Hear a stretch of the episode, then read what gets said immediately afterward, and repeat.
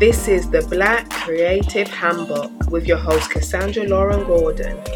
This podcast will help to inspire, motivate, and give that blueprint, the manual for success for people in the creative businesses, for people from the African and Black diaspora to help us just move along, get that bag, and no more starving artist syndrome. No, out the door.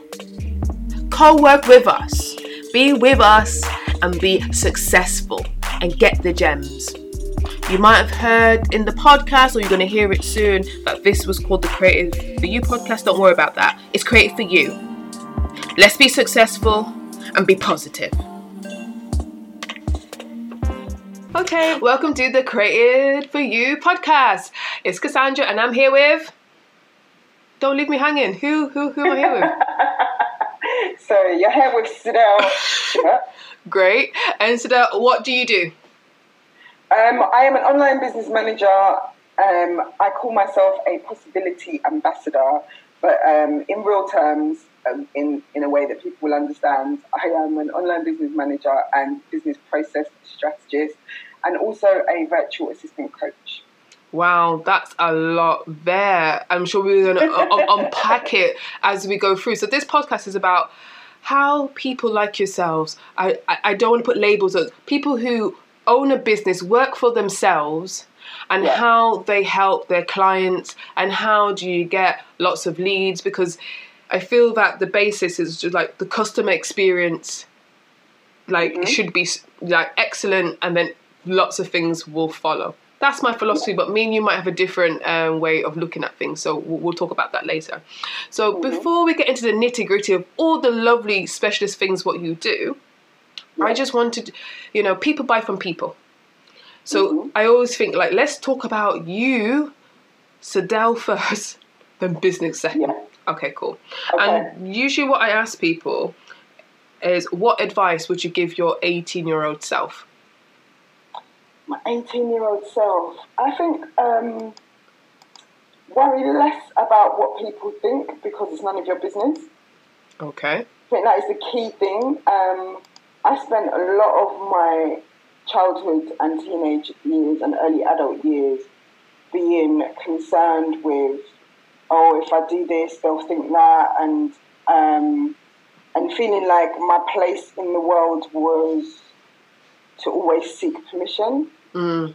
um, as opposed to just doing things and feeling confident in my resolve, if that makes sense like I've never been fearful of doing things in general. Like I'm I'm quite passionate and very curious as a person, and so I will think things and then just do it because I think it's a good idea and I'm convicted. But then there will be moments where I think, oh, but what if? And then I start overthinking what other people might think, what other people might say. Mm. Not because I don't think it's a good idea, but just because I'm fearful of being criticised or being told that um, I don't belong in this particular space or um, that people who look like me don't do those things. Mm. That was mm. always a common thing growing up. Mm. So, so yeah, I would tell my 18 year old self to um, ignore what other people think of you because it's none of your business. Okay. I, I, felt that. I felt, I felt that in my. I felt that in my chest, because it's just like it's, it's it's hard navigating through certain spaces, and you're just trying to be yourself, and people are just trying to get on you. But you know, and it's interesting how you become as a full fledged adult. You're talking about you're the possibility ambassador. So we're going to get into that. You know how you turn mm-hmm. all these challenges into possibilities. Okay. So yes. what advice would you give to your 27 year old self? Oh, 27 is a funny age. Yep. Um, I'm trying to think what was I doing when I was 27. Um, I think just have more fun. By the time I was 27, like I'd been working, I've worked since I was 14. Um, and even though I was in education and I went to uni and hated it and left because I just wasn't about that life, and decided I just wanted to work. So by the time I was 27, I was probably seven years, maybe six, into full time work. Um, and I was living my best life. I loved it. I was happy. I was independent. I was living, you know, away from home. Um, I can't remember exactly where I was working at that moment in time, but I think I'd tell my 27 year old self to try and have a little bit more fun in terms of not taking everything so seriously. Mm. Like, there doesn't have to be. Mm, I'm trying to think how to phrase it. There does have to be an end goal. Like everything I do is with purpose. hmm It's very rare that I am spontaneous and I don't know where this particular thing I'm doing is going. Mm. Like I've already worked it out. I'm very process driven. So even in my even in my own time, in my personal time, I'm still very process driven. So it's always I'm doing this because it's going to lead to that because that's going to lead to this. hmm So I think there needed to be less of that at that age. I, Mm. just needed, I needed to chill a bit more and stop worrying. I'm a Mm. I think. Yeah, I hear you. Worry. I still worry now, and I'm, I'm past 27, so I need to Yeah. take some of that advice because you worry, and then that time is Worrying gone. Still, worrying steals the joy from your life Yes. because it's it's one of those things where it's like guilt. Guilt's a wasted emotion. You feel guilty, and then what? Where does that go? What do you do with it? it it's just it's the, it's pointless. When you worry, you're worrying in general about something that either hasn't happened yet or something that's already happened that you can't change. Mm. Whereas if you live in the present, there's no real reason to worry. Mm. Take it as it comes. Be as prepared as you can be, Mm. and it will work itself out. But worrying serves no purpose. So Mm. yeah, it's for the birds. I wish I wish I had this advice at 27. It would have saved me a lot of um, time of my life. A lot But of angst. yeah, it's just weird because I feel like when I was approaching 30, it was just like, go get all this done before you're 30. Go do this. 30. You need to get married. You need to get kids. You need to start a business. You need to do, do, do, do, do, do. I'm just like, by 30? I'm like, what you mean? And then when, Yeah. initially, and when 30 happened, everything went, not like I've accomplished that. It's just that anxiety gone because it was just like, I'm 30 now, so what? all that years is just crazy. Okay, cool. So, what are you curious about right now? I didn't really have that kind of, oh my god, I'm going to be 30, what have I done with my life Mhm. moment that I saw a lot of my girlfriends kind of experience. And I think that was possibly because my mum was very laid back. I come from a very young family. Mm. Uh, my parents are really young, so there's an element of carefreeness, and my mum in particular is very liberal. And also, my mum was first generation British, Mm. even though I come from Caribbean background. Most of my friends' parents were the next generation above my mum, but the generation beneath my grandparents. Mm. So my parents were a funny age compared to my friends whose parents mostly came to England Mm.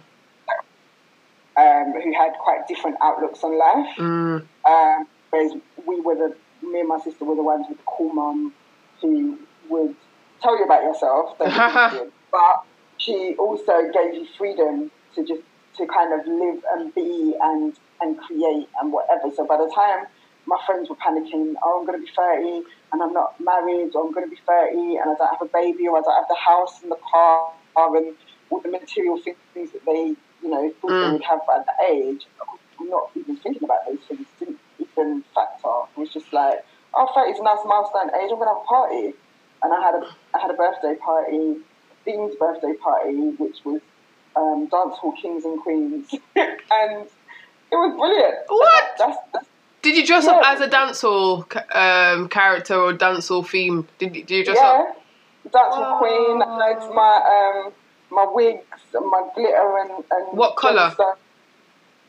My wig was black. It was long, like down to my elbows, fringe, um, gaudy makeup, um, some really short shorts, denim shorts with like stones and bits cut out of them and fishnets and yeah, it was a lot of a lot of um, eyesore, but um, it was a lot of fun, and that was that was me entering my thirties and on a high. So Oh God.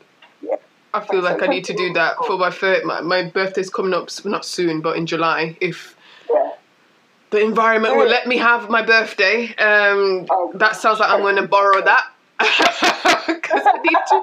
Yeah, oh. I need to borrow that. I, Oh I my used to god. have birthday parties. They're the most fun. If you've got friends, though, that's if you've got friends Ah. who partake in the silliness. Because some people are just too serious; they won't dress up. So yeah, you've got to have the right kind of mix of friends that are going to actually get involved, and then it makes it fun.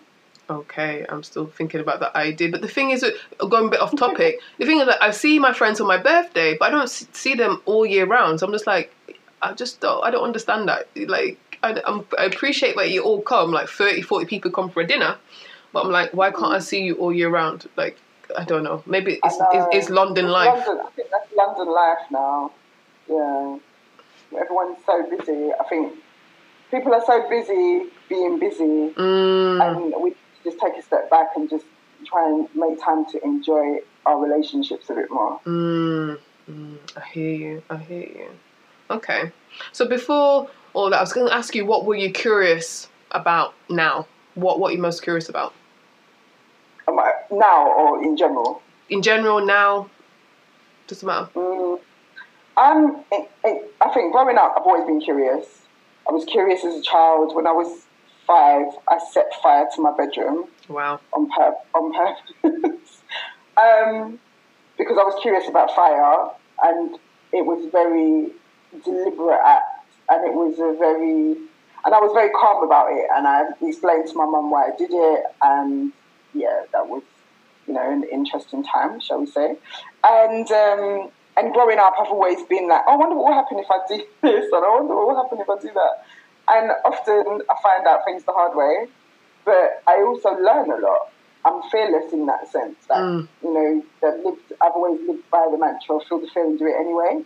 And lots of things are very scary, but what's the real worst that can happen? Mm, So I would say in my in my most recent years, my curiosity has kind of shaped my business mm, um, in the sense that I'm curious about tech and processes in particular. And so I'm often online searching for tools, or I'll receive an email from somebody um, that is presented in a particular way, and I go, "Oh, that looks interesting. I wonder how they did that." Mhm. And then I'll start like hovering over links in an email to work out what the program is that enabled them to do something, or I'll see the name of something and then I'll go and search for it, find the program, and teach myself how to use it in a week. And then, like, then that's it. That's how I learn most things. It, I'm not particularly academic. I don't learn very well from um, kind of academia. Um, I have to actively do things for it to stick. And so I'll go and like a program called Airtable that I use almost daily. That's like a spreadsheet tool, stroke database. It's like Excel on speed, for want of a better way to put it. And it's a brilliant tool. And anytime I show it to anyone and kind of teach them how to use it, people are blown away and they're like, how do you know this stuff? Like, where did you find this? And I'm like, I stumbled across it and then I just taught myself how to use it. Okay. like, who, who does that? I'm like, me. 'Cause I'm- I'm- Somebody, I had that conversation just yesterday and I was showing someone how to do something with it and they were like, I didn't even know it done that. I've been using it for a year. And I was like, well, you know, just trial and error. Trial and error. That's that sounds like life. That sounds like my life right now. Trial and error. I'm telling you, but I just have to. I'm learning as I get older, just to have the faith and and and the patience, oh. and you know, nothing comes easy in life. So you have to always, if you want something, you also have to work for it. So that's what Yeah, you do. I have to do that. But what mm-hmm. you, all I heard, well, the most thing I heard was like Excel on on speed, and Excel is just tricky. so I don't understand. I don't understand. Did, could you explain the, the tool? Yeah, so Airtable is a it's a database tool primarily. Um, when you look at it in its rawest form, it just looks like a spreadsheet, and it doesn't look particularly exciting. But then when you start delving into using it, you realise that it has quite dynamic fields. So you can have text in it, um, but you can also have images in it. You can imagine you've got an Excel spreadsheet and, and saving a PDF document within a cell. It's impossible. You can't do that. But with Airtable, you can, and you can have um, sheets that speak to each other. So the databases speak to each other. Um, they have dynamic fields in that you can make a field specific for an email address or a telephone number or just a text or for numerical data or a date field. Mm. Um, and then you can save documents within it as well. And then so you can use it for all sorts of things like CRM database Mm. or a content calendar for you to schedule out your social media. Mhm. Um, I use it as a receptacle as well to just save passwords and credentials for things. Mm. Yesterday, I was showing um, a client how to turn her in-person yoga classes into um, online classes that she can do via video streaming. And so we set up an application process so that people can register and make payment. And we used Airtable to create the forms. But she couldn't understand. She was like, I didn't understand. Why are we using a spreadsheet? I, I need a registration form. I was like, bear with me, have faith. Mm. I just need you to, we, we go through it. You just need to tell me what questions you need to ask potential um, participants. And you're going to be blown away when you see what it's going to look like when we finish. And she was like, okay. She was very skeptical. Um, and we did it. And then I pressed the button and she gasped. Good. Because she was Good. just like, how did you get from a spreadsheet to that? And it's like, that's what it does. What it does. You see, so it's really so that's interesting. I'm going to go delve into your business now. So at the start, Yeah. you said so much different things what what you've done, but you said online business manager. Could you give us a glossary for this for our listeners about all the the terms what, that you use? Go ahead, EA, APA, all that. And I just want Yeah. to just clear clear the air, like Okay. So um, I'm an online business manager, which basically means that I help, um, for me personally, I help service based businesses.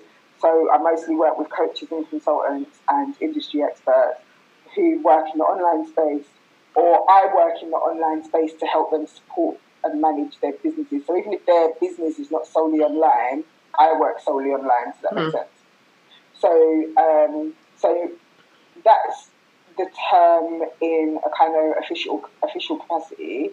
Um, I'm also seeing myself as a possibility ambassador, which is a title that I adopted from my late mum, who was a possibility ambassador. Her take on possibilities is on turning around the word disabled mm, and saying that there are always possibilities irrespective of your disability. mm, And mm, so would say possibilities spelled P O S hyphen ability as opposed to possibility the way that we know it. mm, So um, her focus was always, as a person who had a disability, quite severe disability, she was always focused on society needs to stop lamenting over people's disabilities and focus on what people can do. Because mm, if you have a severe disability, mm, there are always lots of things that you can do regardless. mm, So why are we focused on the things that people can't do? mm. And so then her catchphrase of there are always possibilities was born and then I kind of adopted that and so I nicknamed her a possibility ambassador and then when she passed, which was in 2016, I adopted the title Mm, um, and actually because it fits the ethos of the business, Mhm. it worked well. So it was it was an emotional decision um, coupled with kind of practicality. If you like. mm, mm, mm. It's very touching. It's like you, you, like you're taking the baton, if you will, living through Yeah, what your mom has, has Yeah. started, and it carries through you through your values and practically every day in your business. So, comes full, definitely, come full circle. definitely.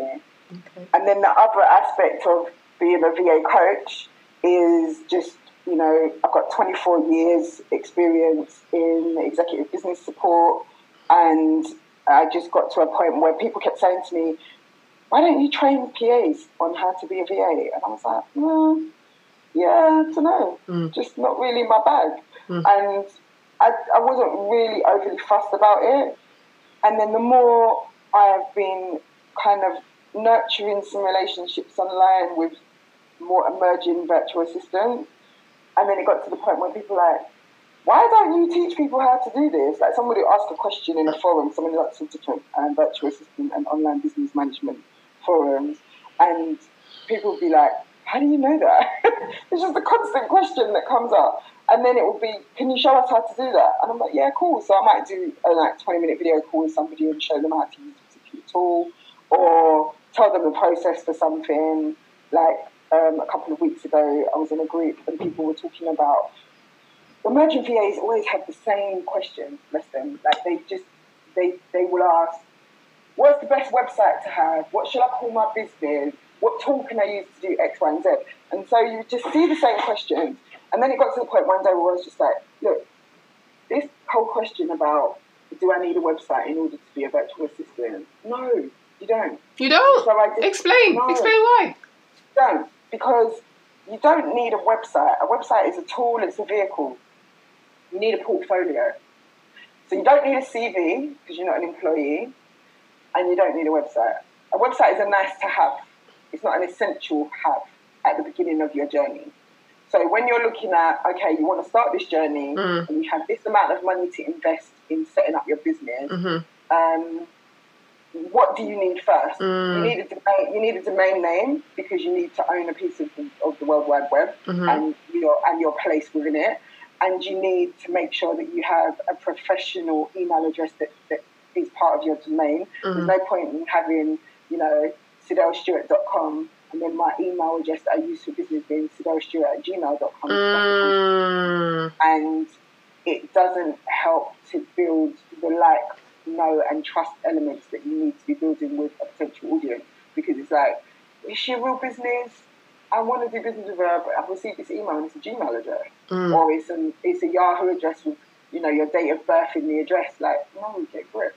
Um, let's be professional out here. So Mm, I'm mm. always saying to people, you don't need a website, you need a portfolio. As long as you have something that you can showcase your work and your capabilities and your skills, that's all that people want to see.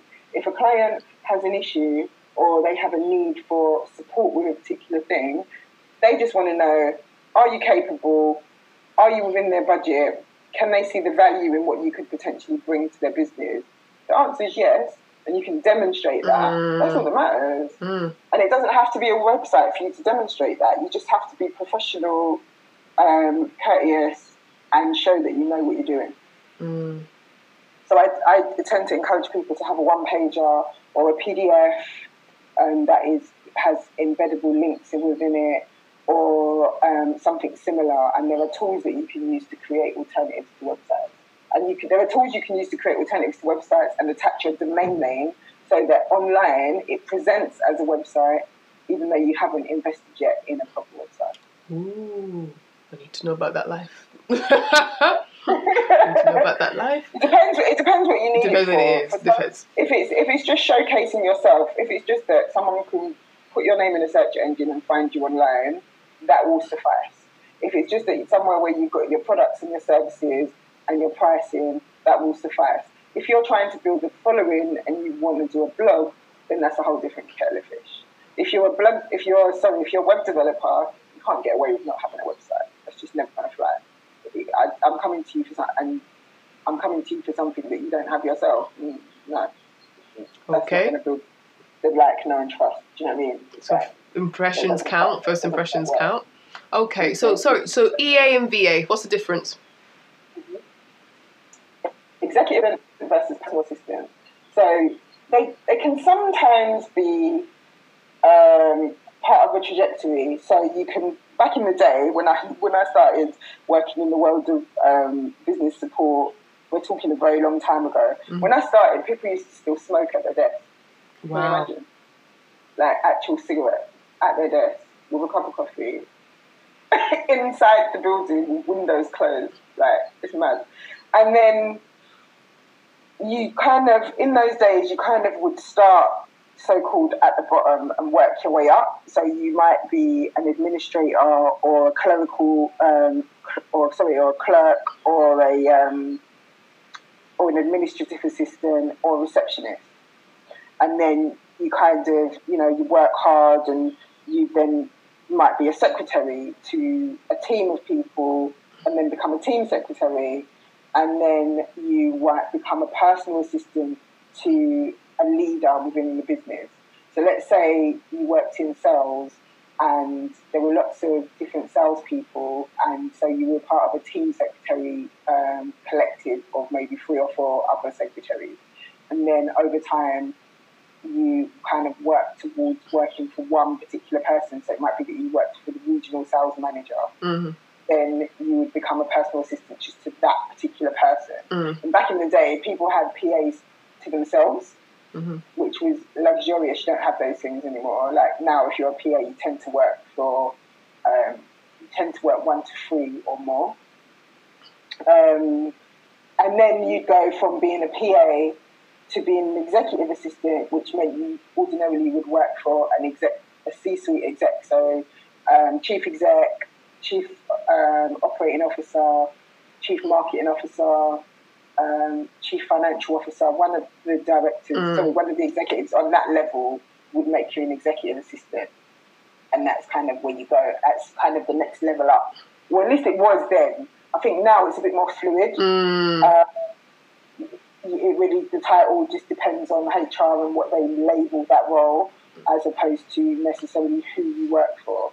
And generally speaking, like I say, it's quite rare in a lot of industries now to have a PA per person. Mm. Um, the, the only kind of exception to that might be financial services. Like when I used to work in investment banking, you might be a PA or an EA to a banker, Mhm.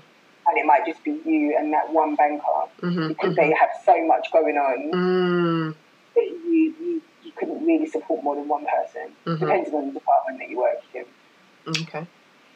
So thank you for that. Now I know. Now I feel like now I know all of the, the acronyms and everything. So I won't. Hopefully, I won't offend anybody in that in, in that industry.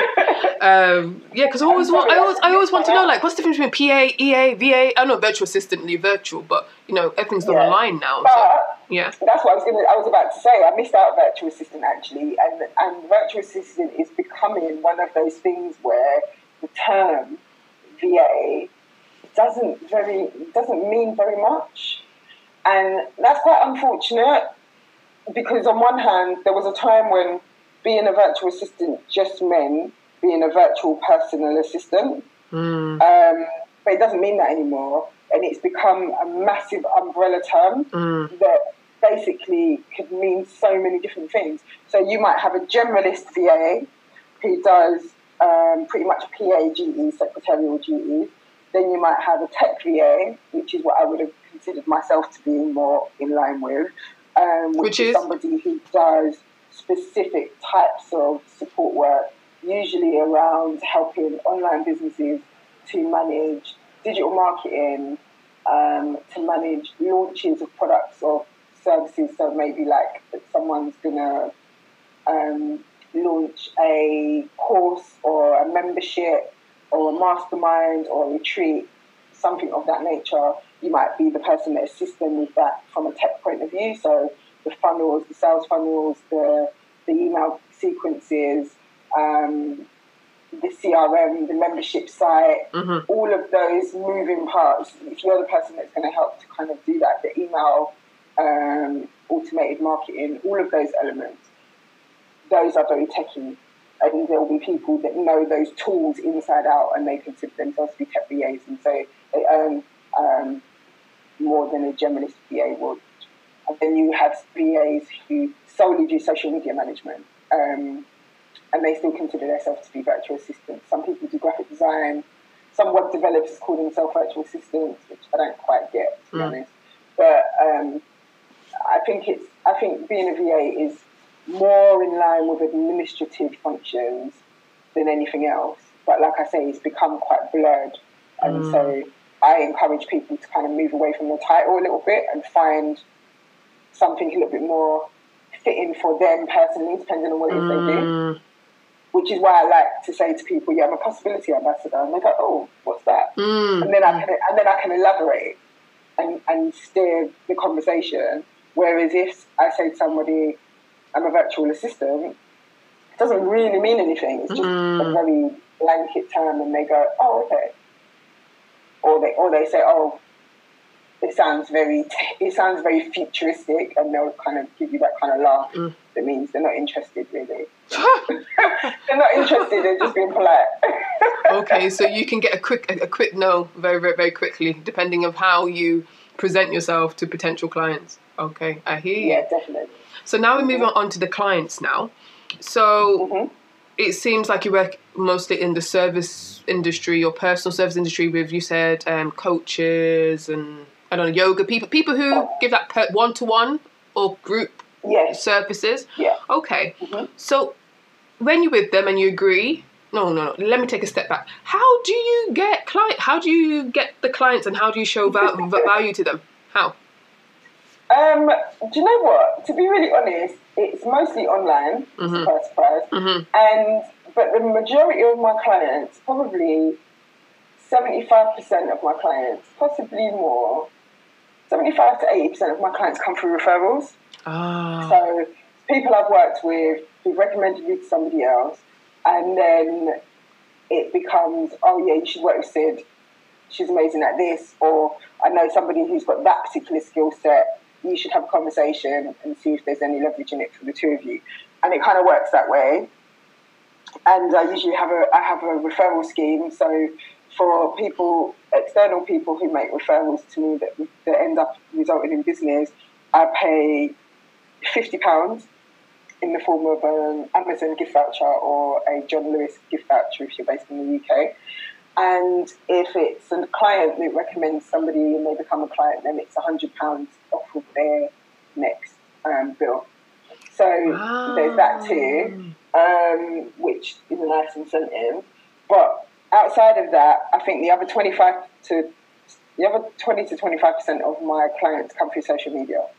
So it's either people I already know on social media who know what I do, and so it's still kind of recommendation because they come through Facebook as a vehicle, or it's me in particular spaces online seeing uh, that someone has a particular need and responding Mm. in a way that tells them I might be able to help them, and I encourage them to book a discovery call and let's see what's possible.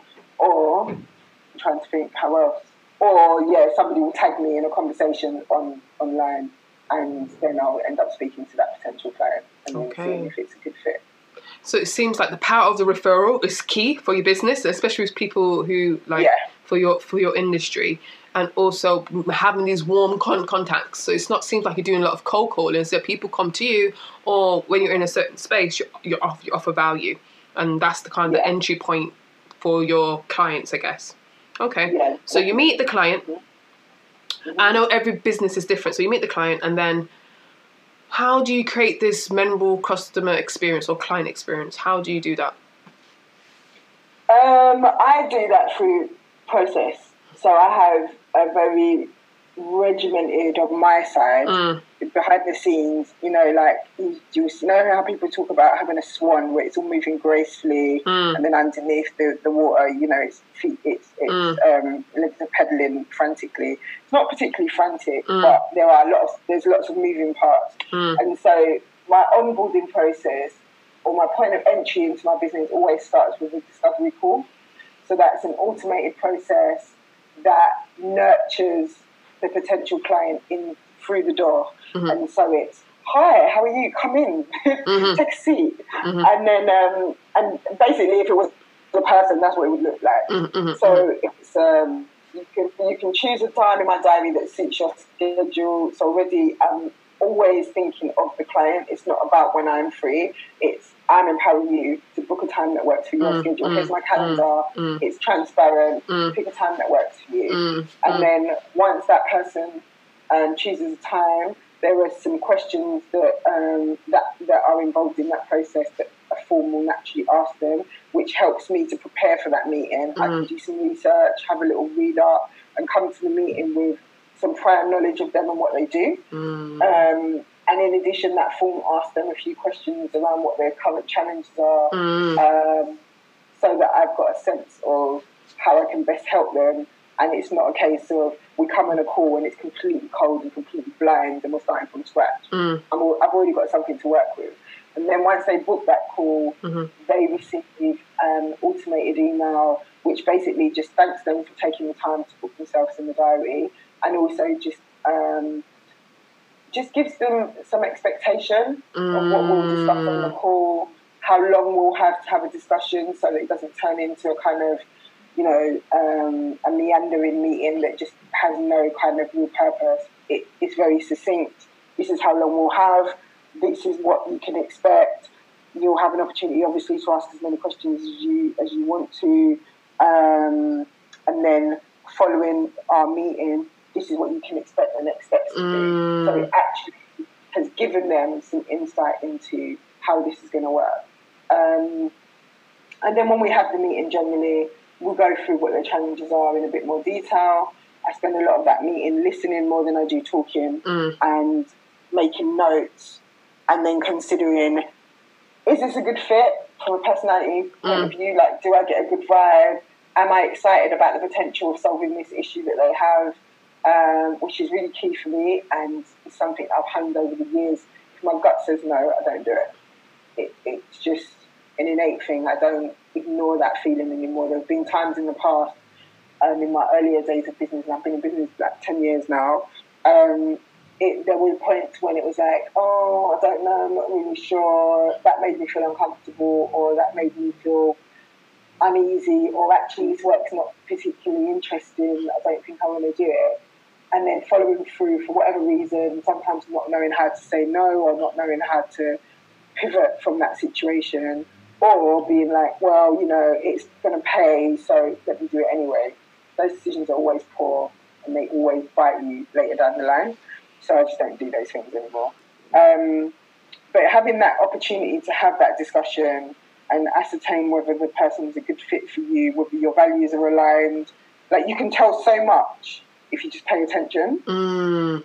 Mm. So having that discussion, and then if it's a good fit and you can help them, providing a proposal, Mm. try and stick to the, the parameters of the timelines that you give. So if, they, if you say you're going to get a proposal in two or three days, then get it to them, give them time to kind of digest that, and then follow up. I think lots of people send out proposals and they never follow up, and then they don't hear back from the person. Mm. And they just like, oh, that was a waste of time. I didn't get that client. Mm. And it's like, well, did you did you nurture them? Did you go back? Did you follow up? Mm. Sometimes people don't get back to you, not because they don't need you. Like I've got a client at the moment. We've worked together for three years. It took me five months to get him on board, not because he wasn't interested, just because he was busy. Mm, mm. he, sa- he said yes in principle over the phone. I sent him the paperwork by um, email for him to digitally sign it, and he just never signed it. And in the end, because he lived in London and worked in London, I physically went and met him and got him to sign the paperwork in person, and then we started work the following Monday. But I had I not been willing to do that, and in general, I do work 100% virtually, so I don't generally meet people face to face. Got some clients I've never met before, um, but I knew him because I've worked with him before. So it was interesting. It was like perseverance was hmm. what got him to sign on the dotted line. But if I hadn't have gone and met him, it probably wouldn't have happened because he was just never going to download the document, PDF, sign it, scan it, send it back to me, even though like he didn't even need to do it in that way. Well, not nowadays anyway. At that time, that was only three years ago. But now technology's moved on way, way more than that. So you've got to be kind of you've got to be flexible. I hmm. think is another mm. aspect of your mm. kind of bringing clients on board. Okay. So it seems like it, you know, building relationship, being nurturing, perseverance, listening, putting your client focus and making sure it's personalized, but you still have your systems to make sure mm-hmm. that you always check on them and provide a very good service. So the client's probably thinking, what value can you give to me? That's what I think. What value can mm-hmm. you give to me, and, and how do you create business systems for, for for your clients? Why why should they go with your services? Um, I, the reason I think I create value um, in with clients specifically is that paying attention. So when I'm listening to what their pain points are, I'm listening for keywords. I'm listening to their tone of voice. I'm listening to the inflections in their tone of voice and the way they're speaking about Mm. certain things. People, um, their, their, their whole body language changes, which is why I also do video calls as opposed to just doing telephone calls. You can get a lot if you just pay attention and listen to where the spaces are and the things that they talk about Mm. and also dig a little bit deeper because most of the challenges people are having are not directly related to the things that they're doing. Mm. They're usually related to the things they don't get to do. Mm. So the time they don't have to spend with their loved ones, Mm. the time they don't have to follow their passions, the time they don't have to work on their business instead of always working in their business. They just um, they're frustrated often, and so in terms of the process and the systems, I'm always looking for ways that I can work on the three pillars that I focus on, which is productivity, profitability, and professionalism. Three P's. Mhm. And so, if someone's got an issue, where does that fit within those three? And how can I give them more time back, so make them more productive, so that they're actually achieving stuff, they're not just Mhm. busy for busy's sake? How can I help them be more professional, which Mm. always comes down to the slickness of the process? And how can I help them to be more uh, profitable? So, Mm. what could they be doing less of? Mm. I help them to do automated rather than in real time Mm. so that they can actually spend their time in being customer focused Mm. because that's what most people want in Mhm. a service based business people want to be face to face servicing their clients or they want to be working on their business It's just those two Mm. camps.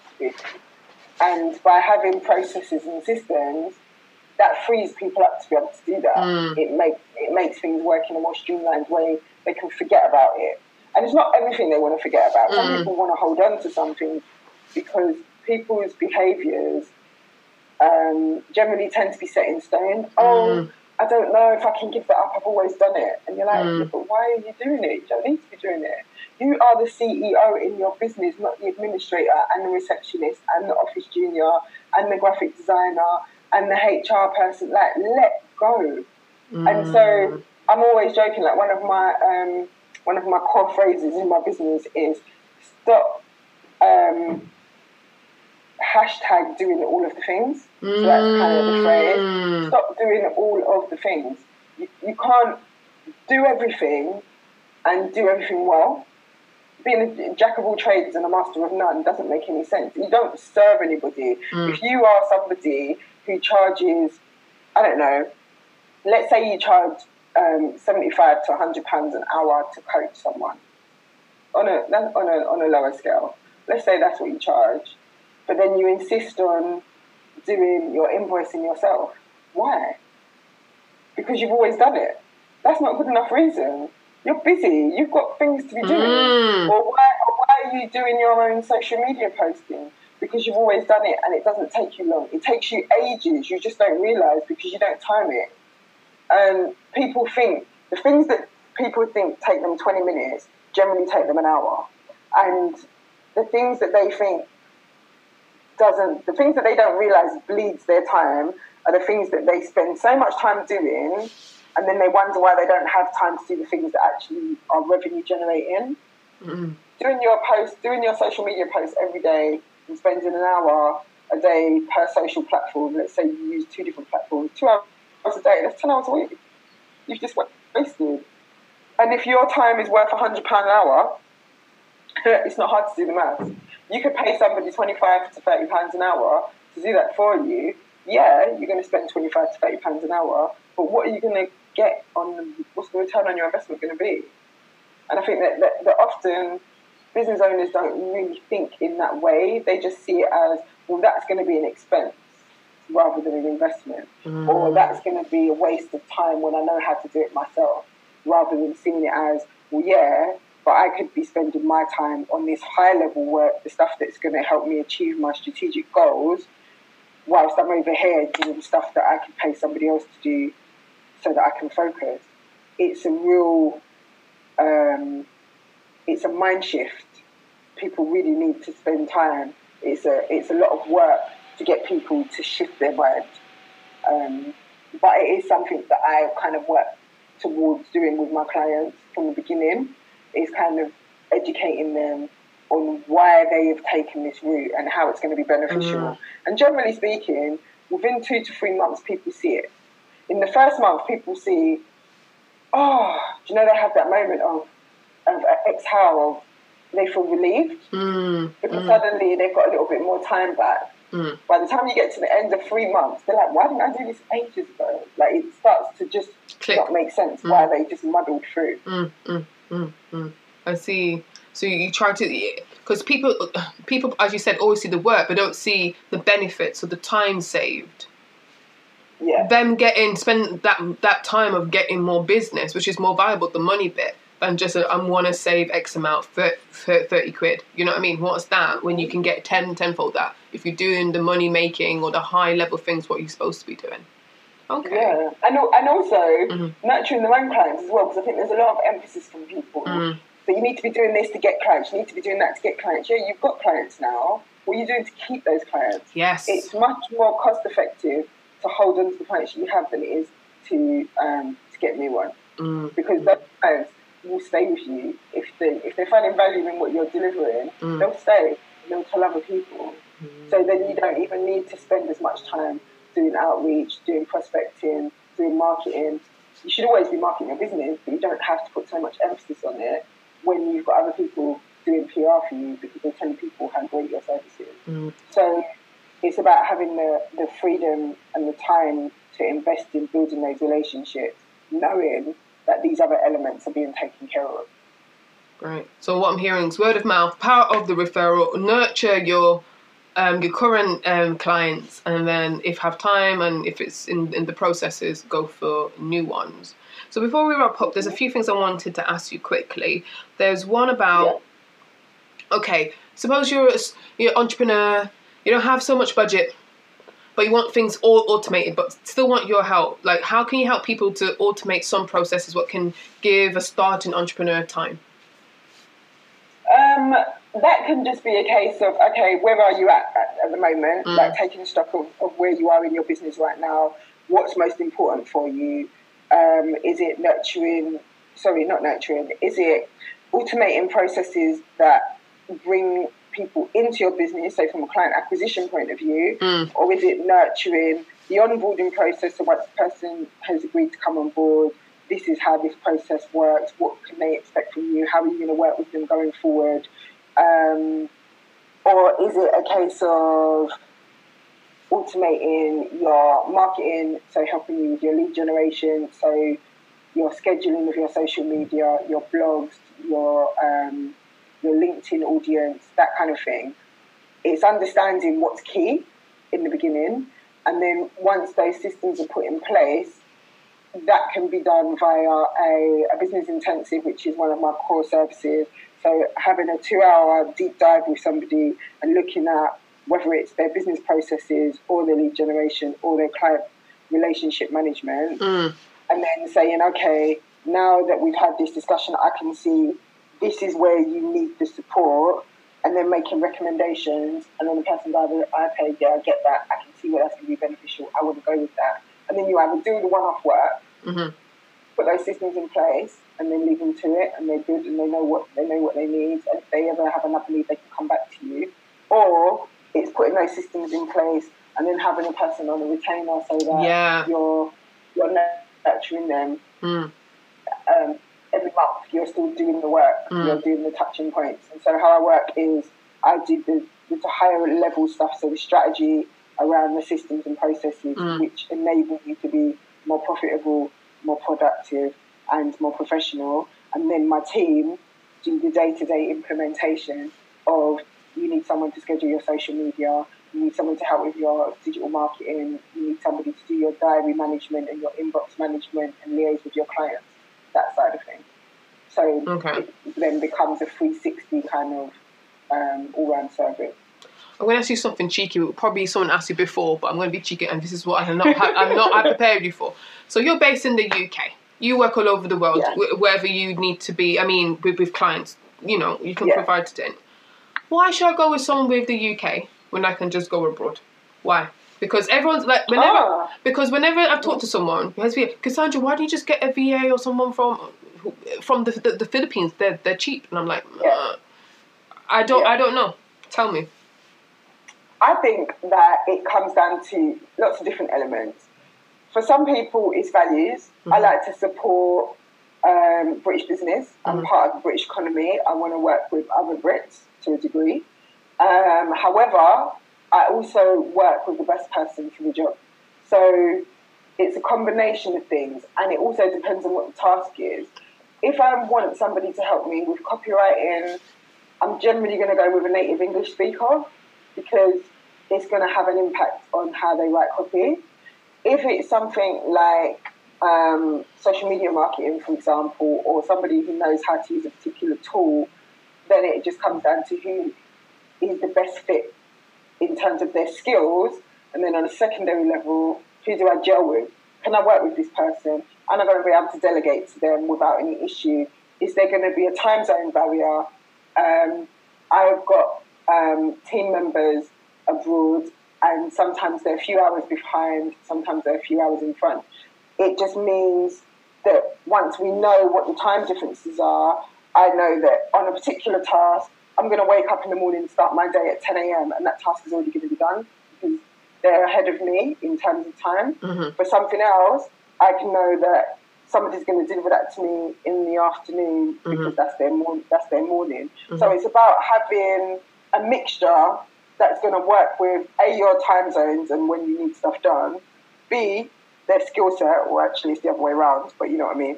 Um, their skill set is is key, and are you going to work with somebody abroad just because you want to pay them less? Because often that's the, the argument that comes with why you should work with someone in the Philippines or in India or um, in certain parts of the States. Um, people expect to get paid less.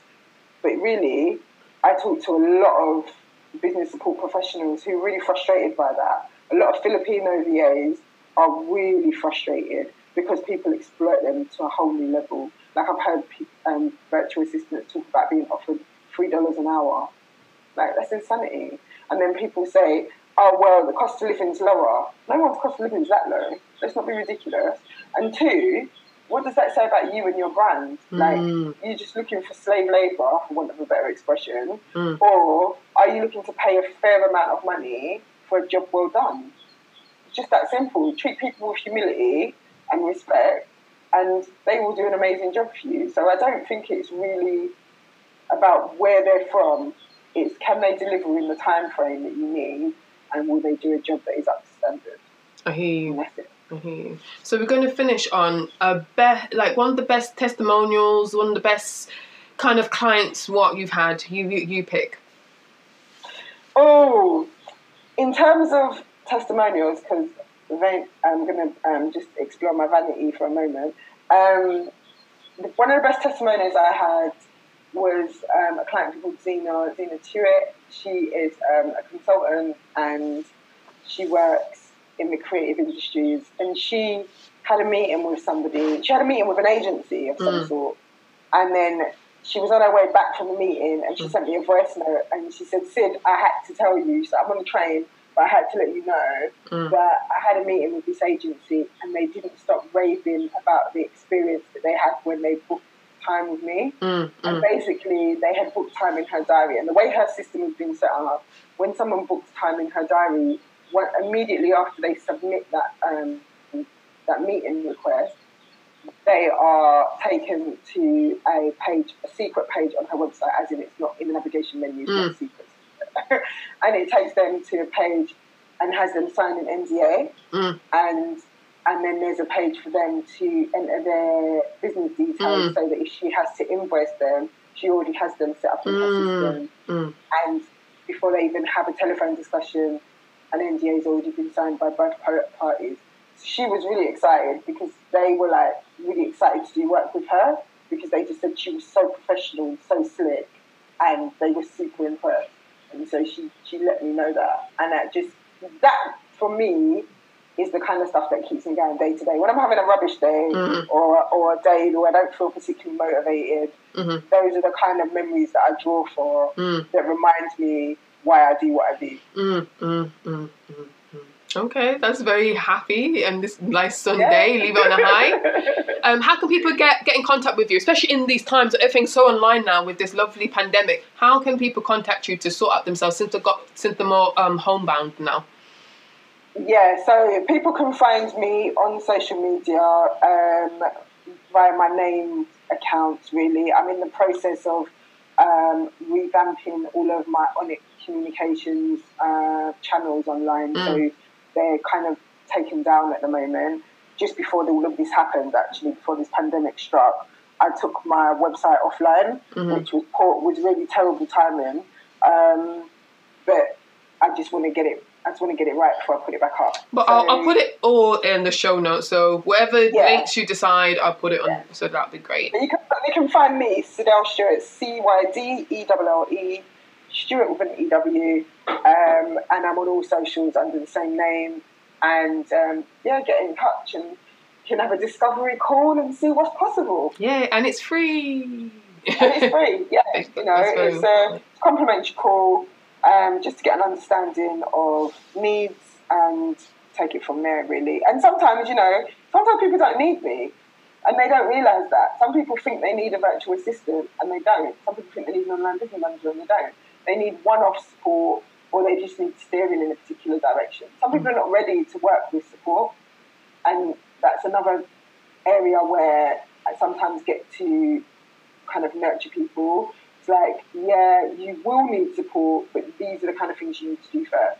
Or you need a system before you need a virtual assistant. Mm, That is the core thing I'm always trying to drum into people. Mm, Having a virtual assistant and not having systems first, you are setting your virtual assistant up to fail. mm, Just are. They're coming in and they don't know what they're going to be doing. They're going to be working blindly, and, and you're going to feel frustrated as the business owner because the whole reason why you bought a VA on is to free you up, and here they are demanding your time to show them how to do something. So you need to have the systems first, and then the VA will work with those systems to keep you afloat. Okay. Well, thank you, Sadell. Thank you for all your lovely guidance. I had an in depth of um, business support life, and I'm sure our Yeah. listeners had a lot of value, and I'm sure people are going to get in touch with you soon. So I appreciate it. So goodbye for now, Thank, and you, thank my you. No, no worries. Much appreciated, and Thanks for thank me. you for listening. All right, take care. Thank you for listening to the Black Creative Handbook, your handbook for success, the manual, what you need to get there. Keep on working with us. Please share, comment, rate us. Just help us out. We help you, you help us. We're family. Speak soon, next time, same time, next week show everybody love.